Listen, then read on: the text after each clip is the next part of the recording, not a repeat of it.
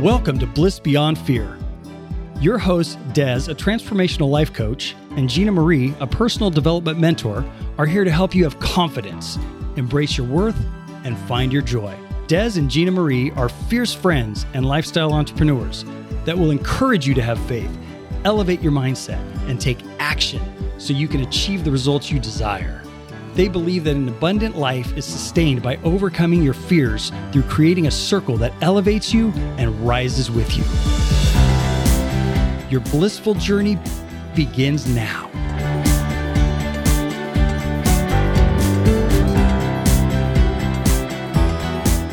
Welcome to the Bliss Beyond Fear podcast. We have an interview today that we are just so happy to have the opportunity So to interview.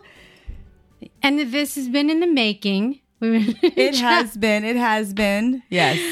Oh my goodness. But we're excited because we know that the content that you'll get from this interview will be very relevant forever, but particularly in this season of quarantining and sheltering and all the things. Quarantining. That almost sounds fun.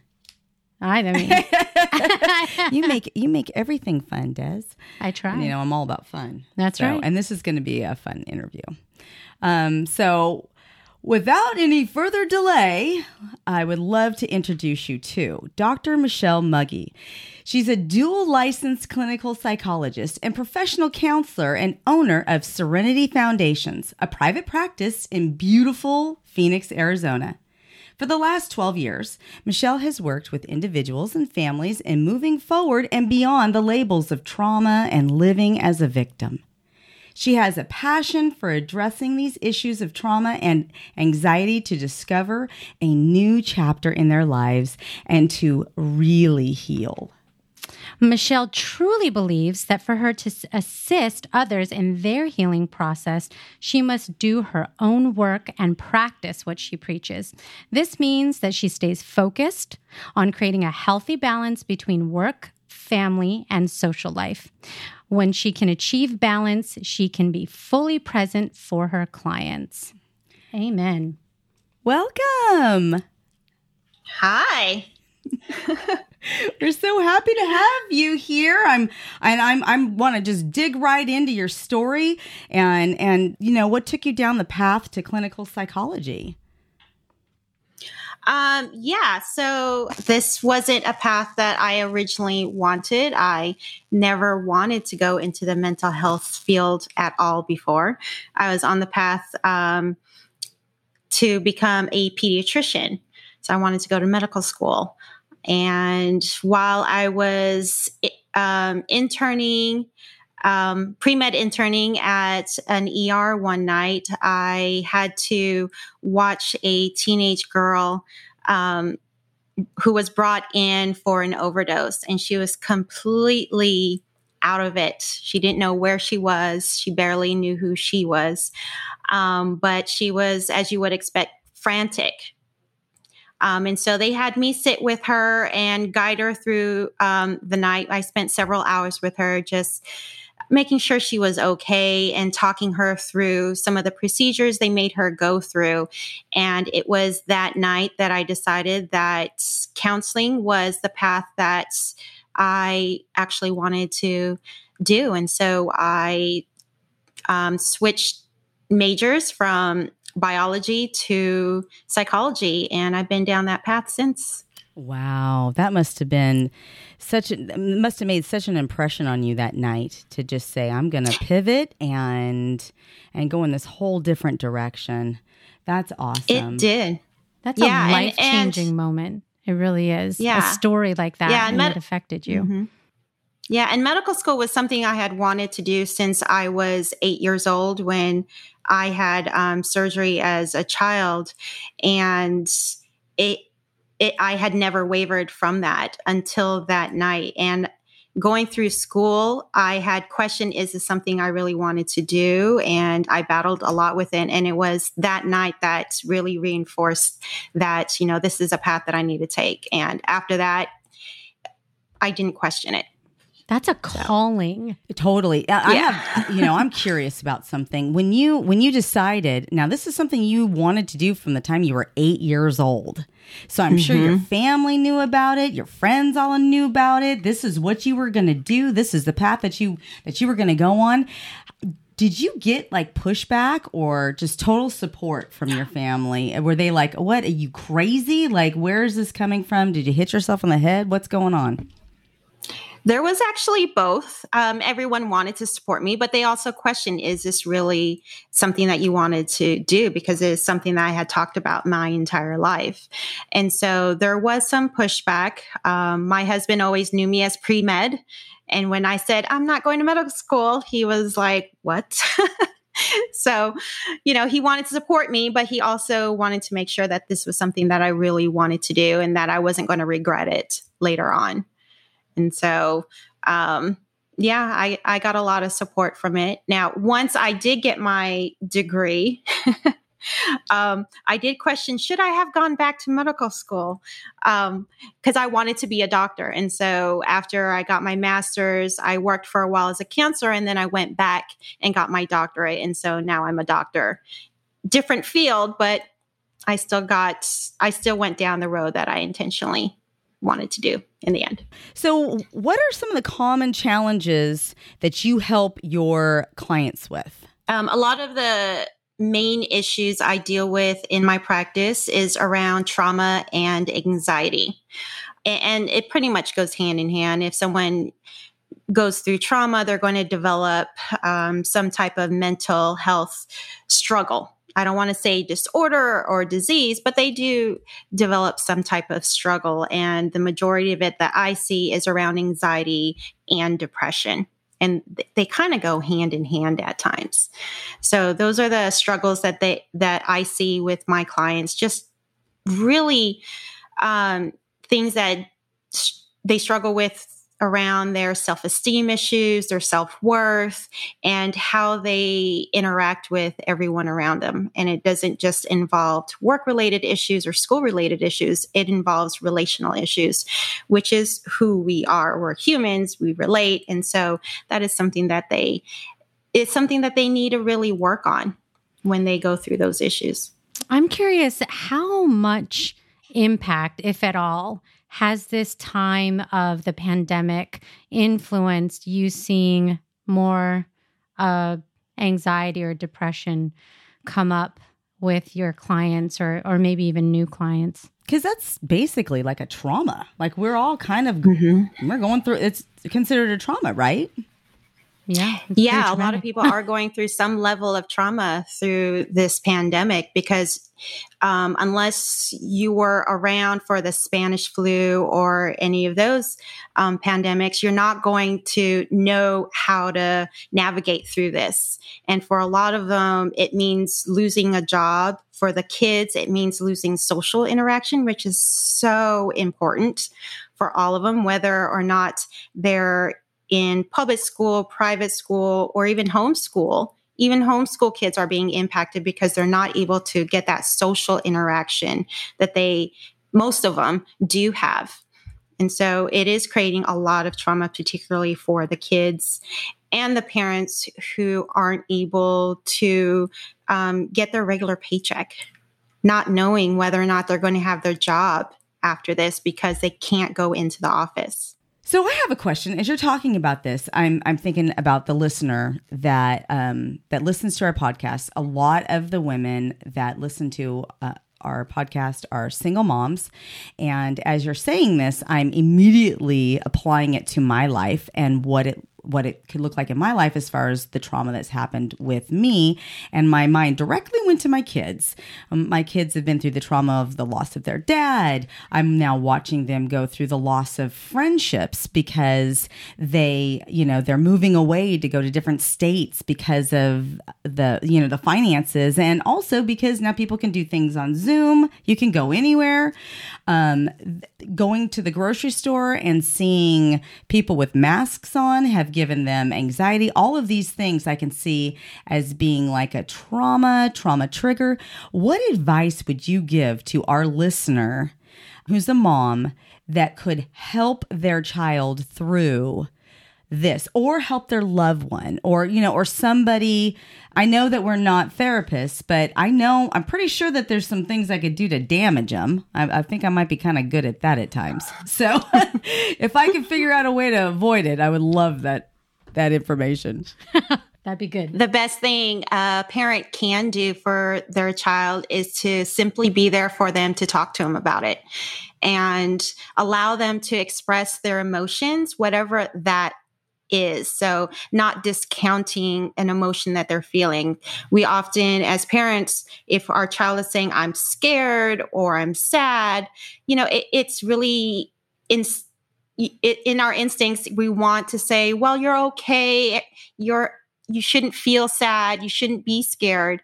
But the fact of the matter is, they are scared. And so allowing them to express that fully and not feel as if they shouldn't feel that way, because all emotions are important, all emotions are valid.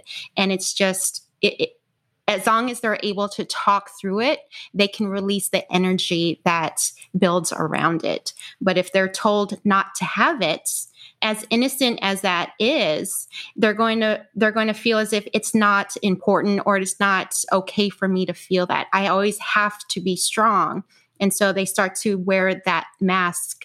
Um, and not allow other people to see their emotions. And that's where some of the issues we see with communication, with interacting with other people, with being authentic with people, that's where it starts to develop again not intentional but you know it's those little messages that these kids get that things or feelings are not okay then they're not able to resolve them in the future or deal with them.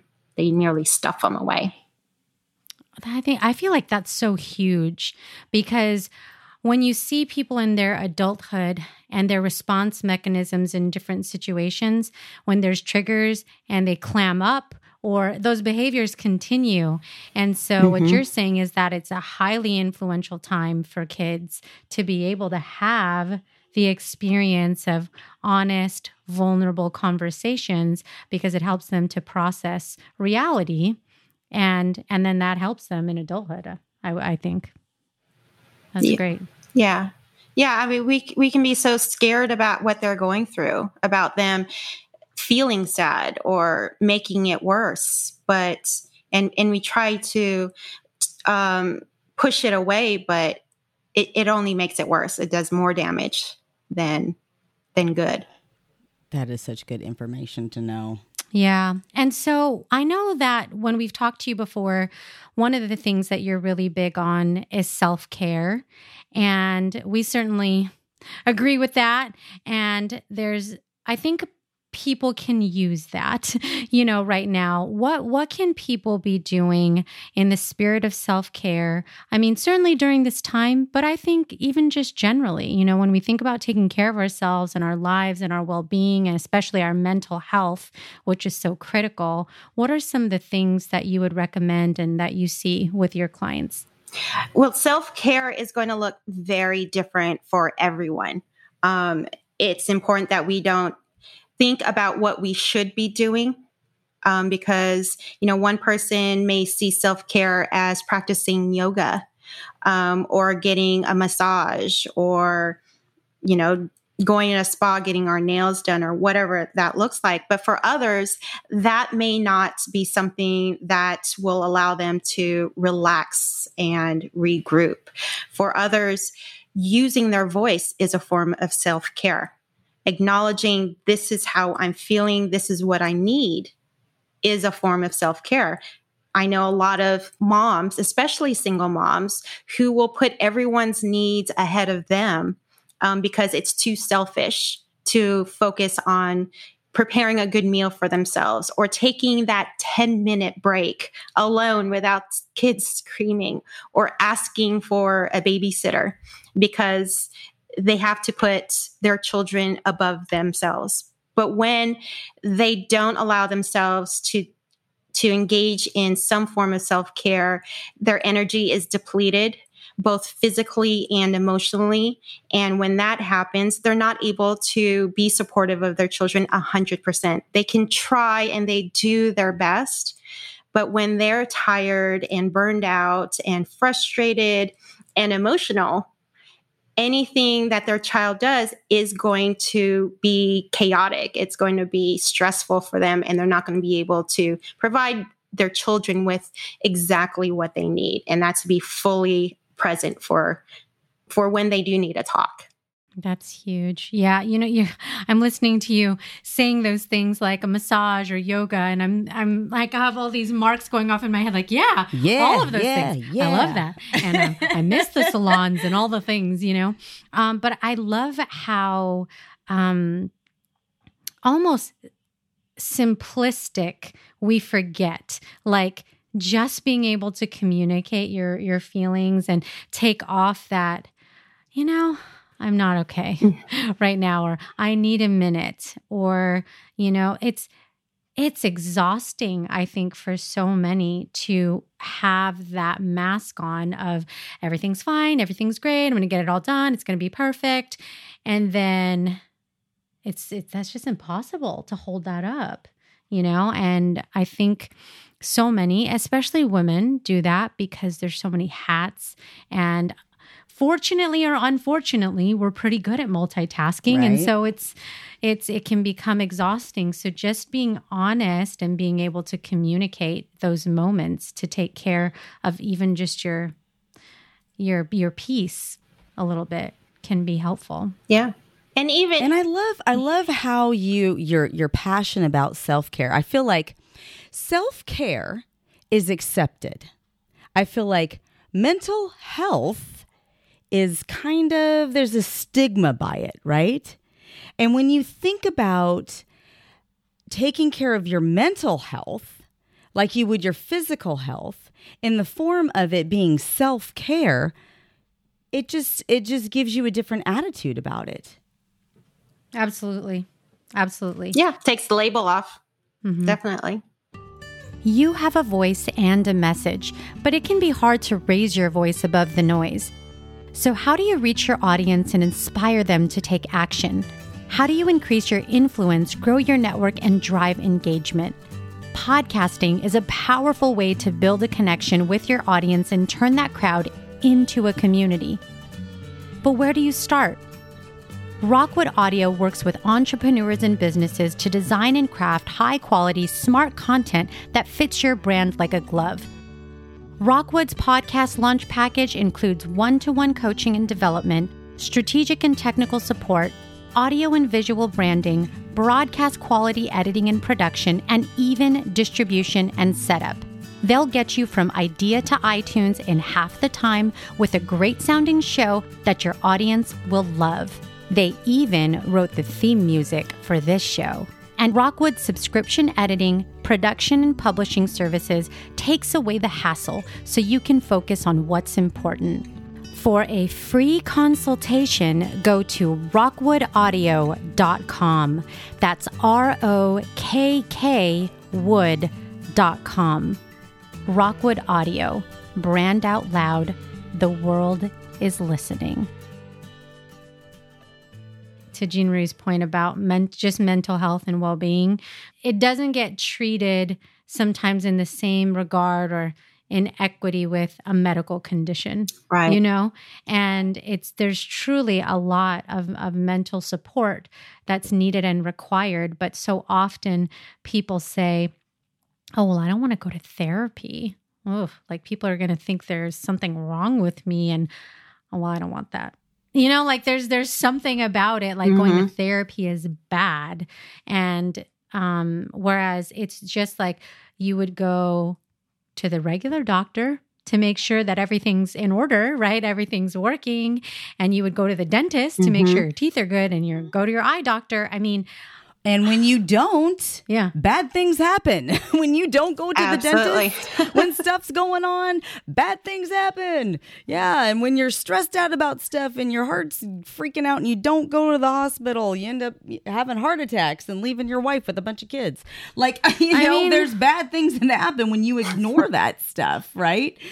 And um, I So think true. I, I, I, so I'm curious what are some of the things that you what are some of the activities that you do with your clients to help them process through that I for the most part, I make sure that they just really talk. I allow them to talk about their week. For some of them, simply just using me as a sounding board, it releases all of that stress and energy and it allows them to just be able to get a different perspective because they've been able to talk through it. Um, for others, you know, it's it's learning how to communicate with their family or their friends or their employers because they're not sure or they question or overthink what they should be saying. Um, they don't allow themselves to be authentic with their loved ones. And so we'll go through role playing um, in the sessions. And so they'll ask me a question and I'll respond back as themselves or as their loved ones. And I'll I, I, do a lot of questioning. It, it, where when they have some fears and anxieties that are a bit irrational, I'll ask them, where are where do you get um where why are you freaked out about a clown jumping out of the the closet. Out of the gutter when we're walking on a walk. Right. Right. Where is that coming from? Yeah. So I, I ask them to seek the proof. Where where's the proof in what you're saying? Um, especially when they believe that everyone hates them or mm. they're not worthy of someone's love or they're a bad person that they're not good enough. So a lot of those are very common um, or they're in danger or there's some threat in their environment. And so we start to look at what are the proofs that you're seeing in your environment that reinforces that idea and how do we start reframing that? Between oh that's so interesting. Yeah. because yeah. i mean i imagine that. Like if somebody has that feeling let's just say because that could be common we hear that all the time i'm not i'm not enough. I'm not worthy and then you're asking these such important questions um, and that could be one person that is making and mm-hmm. it's still not good but then there's an interpretation that could be it's everyone right. because there's this you know one dominant force then it makes it feel like oh well everybody must think that i'm this or that. Yeah. Um so that that's so important to uncover those kinds of things because oftentimes i think it is things like that you know your immediate environment that might be a little volatile that's influencing you. And then when people are not actually communicating effectively to that loved one, like this is how I really feel. And then they come to you, that's a safe space. Yeah. So they're talking to you, saying the things that they actually need to say yeah. to their spouse, to a parent, to a child, to a loved one. Right. And a lot of times it's assumptions that they make um, about what the other person is thinking or feeling. Um, and so that's where the communication comes in and feeling, being authentic with the other person. And when I am working with couples, most times they find out, oh, that's not actually what they were thinking. Um, but, you know, I'm like, you guys got to talk in order for that to change. Yeah, that's yeah. like Brene Brown says that where we lack data, there's a story we tell ourselves. Absolutely. And you lack data when mm-hmm. you, you, make avoid communication. yeah. Right? When you're not right. communicating. Right. You communicate, then yeah. you get the data, then you have an understanding. Everything is always better when you talk. I'm yeah. a big right. talker. Yeah. Well, and then I think examples are critical because, like, to your point, where is that coming from? That mm-hmm. feeling mm-hmm of of lack insufficiency comes from somewhere. So if you can find the source then you can start to dissect you know how to like you said reframe it. I love that word reframe. So with right. within your clients uh, what what is a common thread that you see as the successful clients that have been able to sustain this healing? Because I would imagine it's like an ongoing process. It's not like they come see you one time, okay, we're good, bye bye, you're all better, and you go, you move on. What are what would what would you say is that common thread? Uh, the ones who do really well really quickly are the ones who actually go out and practice what we've talked about.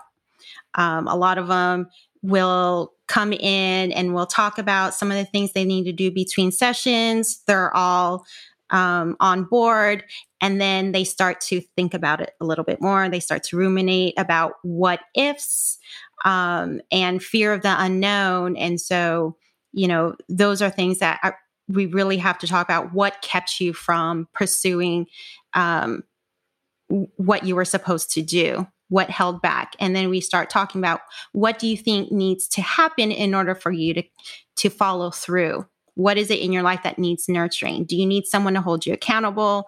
Do you need some way to release that energy to ground yourself before you approach that person or that event and so they'll come back and we'll continue to talk about it in the end the person who really wants to see change and to face the fears and face the struggles head on are the ones that um, I never see again because Aww. they're doing the work. Yeah. Yeah. But so, that's, so, that's awesome. so what you're saying is the, the teachable ones, the ones that are willing to submit themselves to the process and go forward and, and, and do it.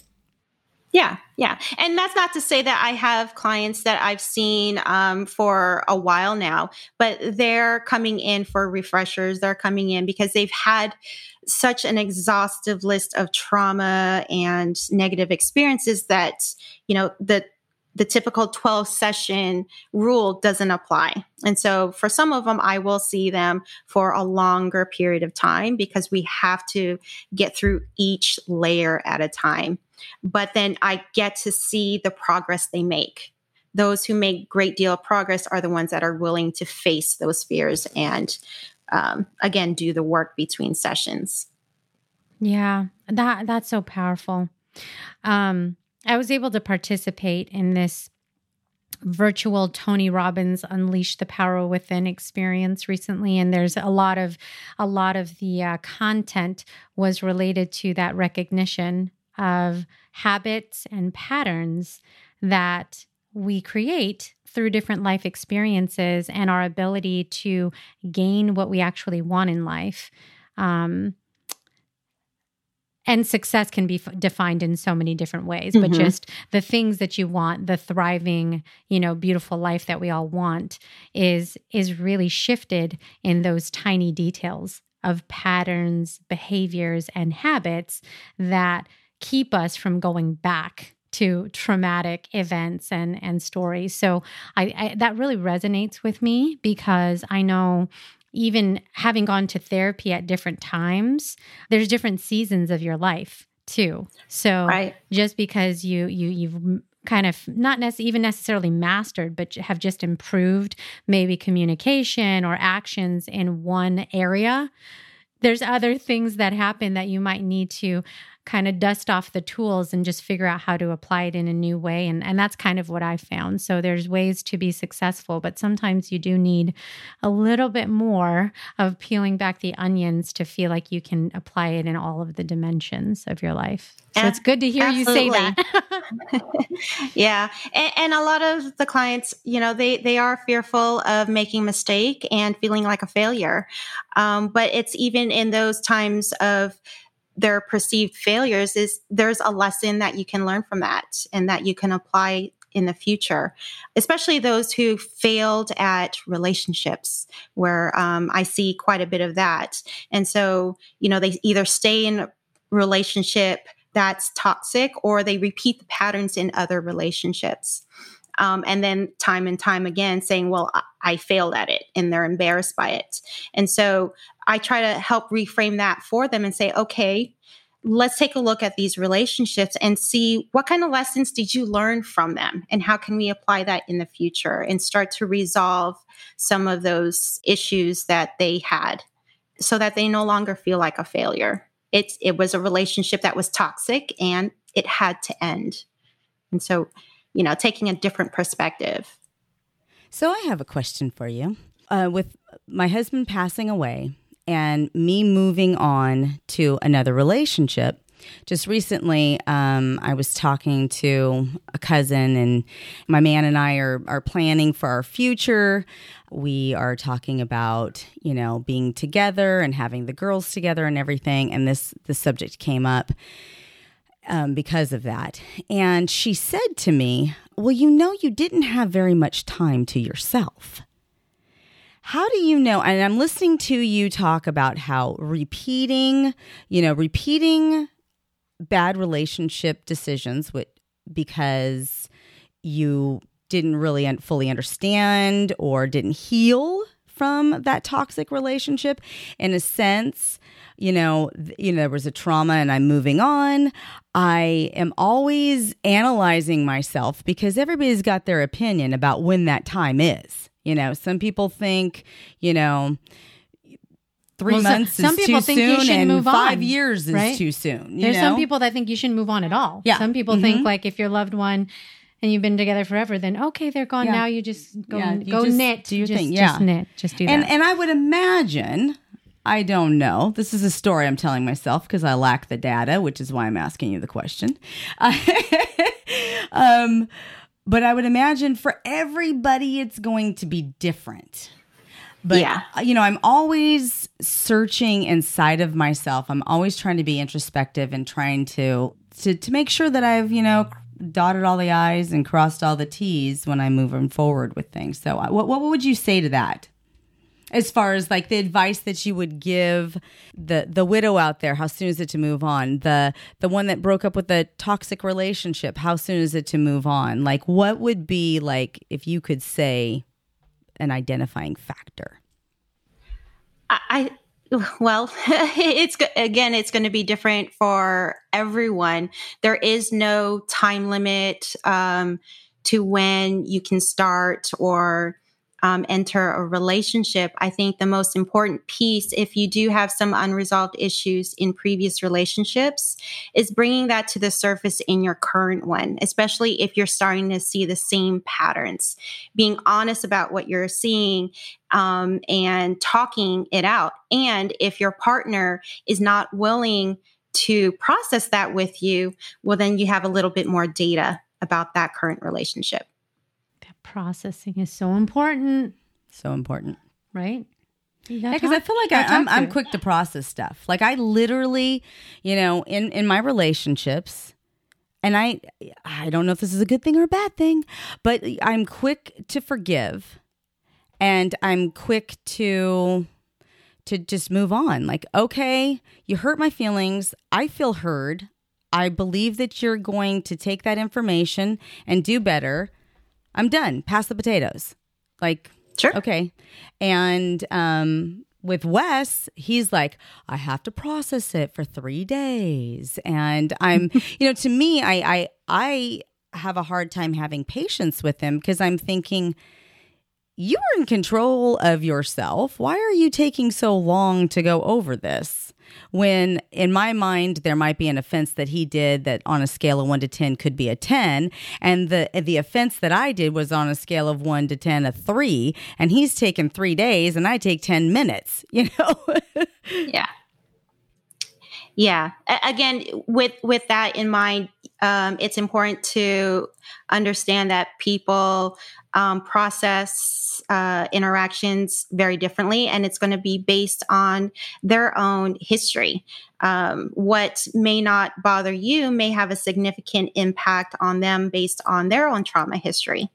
For example, someone may love giving hugs and receiving hugs, and it feels like a warm blanket around them, very nurturing. Whereas someone who's been physically or sexually abused, a simple touch on their shoulder can send them into a panic attack um, because they they have that physical trauma reaction to it. And it's the same thing with emotions. Um, some people need time to process because they may not understand, or they may need time to ground themselves and you know think about the situation where others are like you are able to forgive. I don't think that you forget. I think you take what you've seen and you apply it to the future. Um, but it's it's great that you're able to forgive and move on. Um, but some some people like myself need a little bit of time to process um, and eventually we'll get there as well. Something that he said to me is he feels like I move on too fast, so I'll come back to it. I think that's just a woman who remembers things. And and he's like he's like I'll process it because when I'm done I'm going to be done with it. You process it really quick, but you'll remind me the next time I do it again. And I'm thinking, no, that's just cuz I remember. I mean, I don't put it up in his like, you know, it's not like I expect him to do it again, but when he does it again, there may be an example where I'll I'll bring it up when it's cued. I usually don't. I, I try not to to do that. On that's not my heart to be. You know, I'm going to remember that for forever. I think that's why it's so important. You know, you when you started earlier in talking about um, what you do for your clients, you pointed out that one of the biggest things is communication. And I, I think that's so paramount. It's so fundamental here because that's really the foundation for everything. It can be misinterpreted. It, there's there's so many things when it when it's missing um, that you can misconstrue about whomever it is that you're needing to do that with. And oftentimes in intimate relationships, but even with like parent child, siblings, friendships and things like that, when when people have different ways of processing part of it is that you see things from your lens and the pair of glasses Mhm. someone else is wearing is seeing it from theirs and so there is that dance of wanting to get your point across and your perspective while also having that intentionality and compassion to put yourself in someone else's shoes which i think is sometimes difficult for us especially when we feel like they're so opposite from Right. ourselves Yeah, and and that's where um, compromise is going to come in. So the person who has to talk it through, um, or actually who has to process it for themselves and think about it a little bit more, there needs to be a time limit. So you know, saying I need a break and letting that go on for a week or two weeks or a month, you know, there's going to need to be a time where you can say, okay, let me process it, let me regroup, and let's come back to it, say tomorrow or in an hour.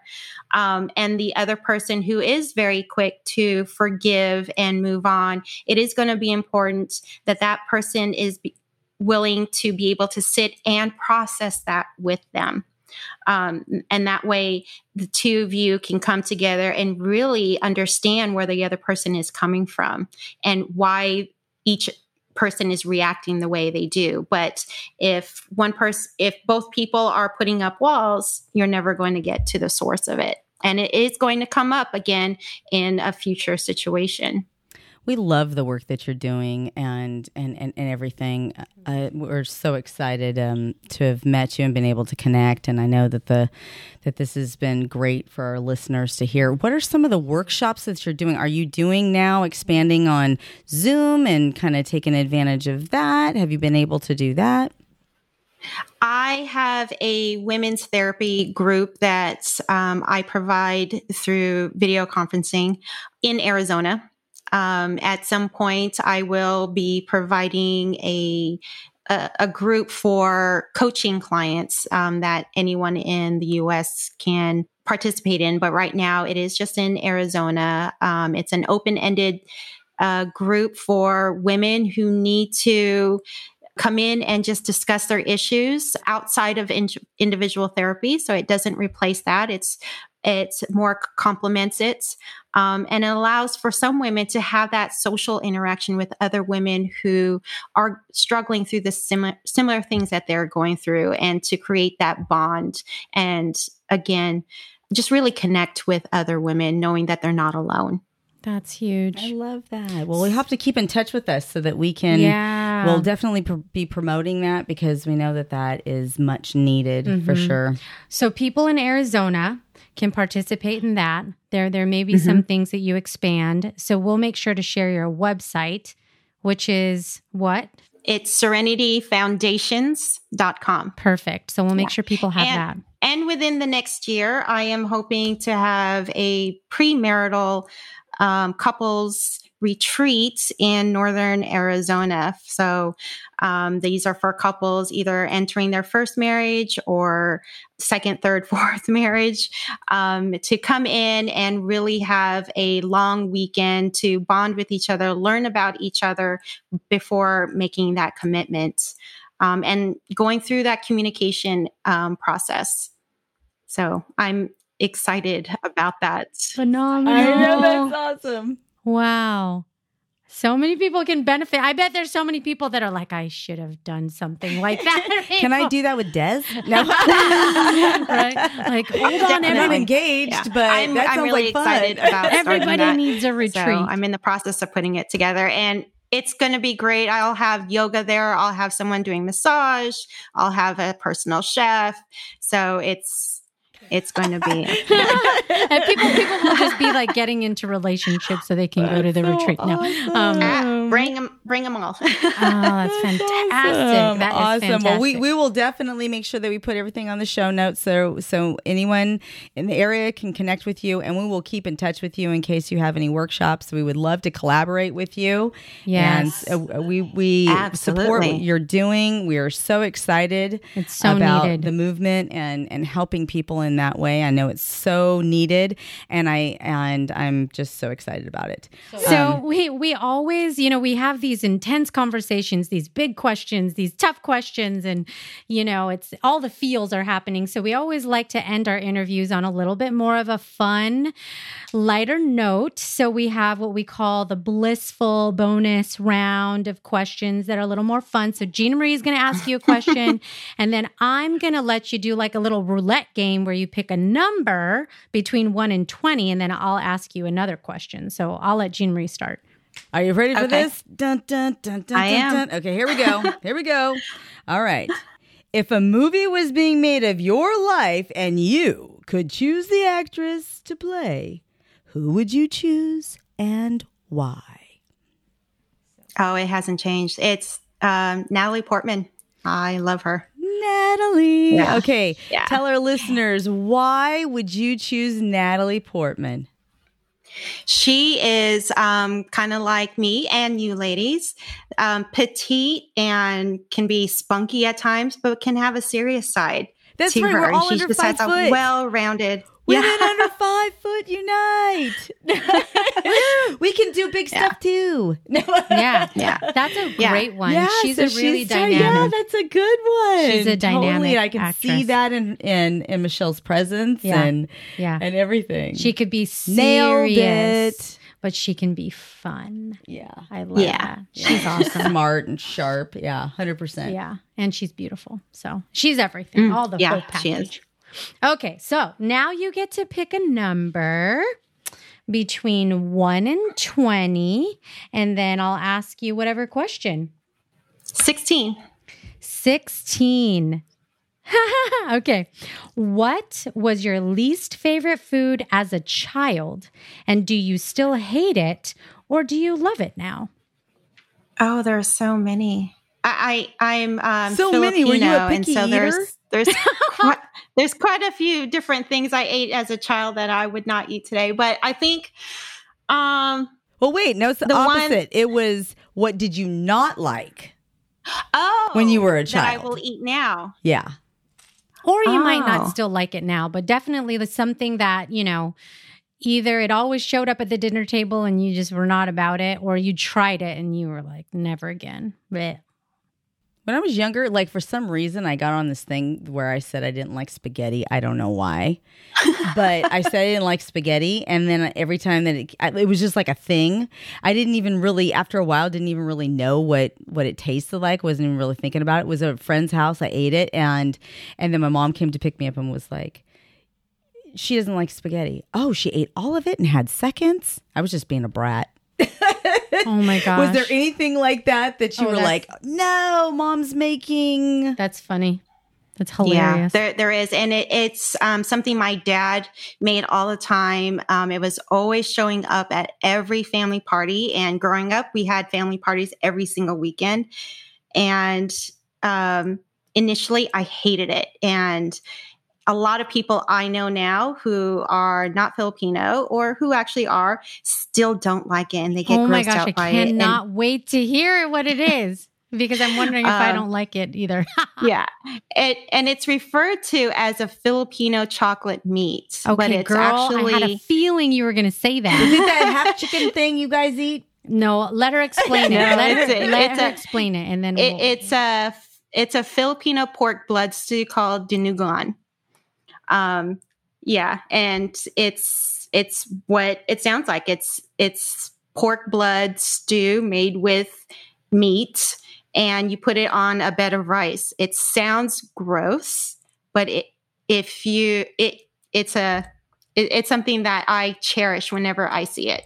It reminds me of my dad. It reminds me of my childhood and my son. Um, had made it one day and it was it was so amazing. It was almost as good, if not as good as his grandfather's. Oh my So- gosh! So you didn't like it as a kid, but now it's Not just- really. it- it's like warm, wonderful feelings. Uh, yeah, 'Cause it's- yeah. Warm blood. Ooh. So okay, I'm gonna Yeah, my have husband to still won't eat to it, but. I love it. I'm gonna have to revisit because um, I honestly think that as a kid, you know, growing up Filipino, Filipino family, we ate all the things Filipino, and um, Mm-hmm. I think it was psychological because my my family loves it. You know, my sister, my mom, Yeah. and I think because if now maybe if it wasn't told to me that it was blood, then it would not be as weird in my head. So just for you, I think I'm going to revisit it because I, I have these Yeah. same sensations about it. But I feel Mhm. like you know I've, Honey, I've this is like I've therapy evolved. for you. Yeah, yeah, yeah, totally. Yeah, yeah. awesome. yeah. I'm evolving. I, I- I'll retry. Yes, you Yeah. will. Yes, you and, will. and if if you think about it, uh, if you visit other countries, especially European countries, they all have their version of some type of blood stew or sausage or something. Um, and so it, it's not just the Asian culture; it's European as well. But There if you you do eat it, eat it with those those green peppers that are often cooked with it. Give it that Okay. little tangy flavor. that is so and cute that your son made it. How how old is which one? The you have like a. 14? It's my older one. Oh, that's right. I have have an older one. I have a 24 year old who is now married. um, so I'm so excited to have a daughter in law now. Her name is Jackie. She's married to my son, Jacob. Congratulations. awesome. Jackie and Jacob, Yeah. congratulations on your nuptials. From Blissful Fortitude. Yeah. Yeah. Oh, that's We're so excited for them. So I have yet to meet her because they're in Europe, but See now, now you got you I'll got to you got to cook for her. You got to cook for her and Mhm. show her all the dishes and oh, my son does already. So oh, what a good son! You taught Yeah. him He's- well. he he's actually a better cook than I am. Wow, that's a Mm, keeper. That's that awesome. Good job, Mama. Fantastic. Uh, well, thank you very much for coming today and for sharing your wisdom and your encouragement. And um, we are just, like I said, we're just we're so happy that you were able to share share all that information. I know that's going to really make a difference Yes. for a lot of people. Thank you so much. We're honored to have you here. Well, thank you. I love talking to you ladies. Yes, We'll keep up the dialogue for sure. that's right. Well, for our listeners, thank you also for listening. Please subscribe to our podcast on Apple Podcasts, Stitcher, Spotify. And if you are an Apple user, we would love it if you would rate and review our podcast. We would really appreciate that. We would love to do a shout out Yes. to our our man Ben with Rokkwood, Rokkwood Audio. Audio. Auto, Audio. audio, Audio, Um, audio, audio. because we just couldn't do it without him. We couldn't do it without We you. couldn't do it without thank you, you Ben. so much, especially for these interviews that we do long distance. That's right. Distant. It's not just distance learning; it's distance interviewing too. That's right. and until next time, may your faith be greater than your fears. And remember, you are your only limit, so take action today. Thanks for listening to the Bliss Beyond, Fear podcast.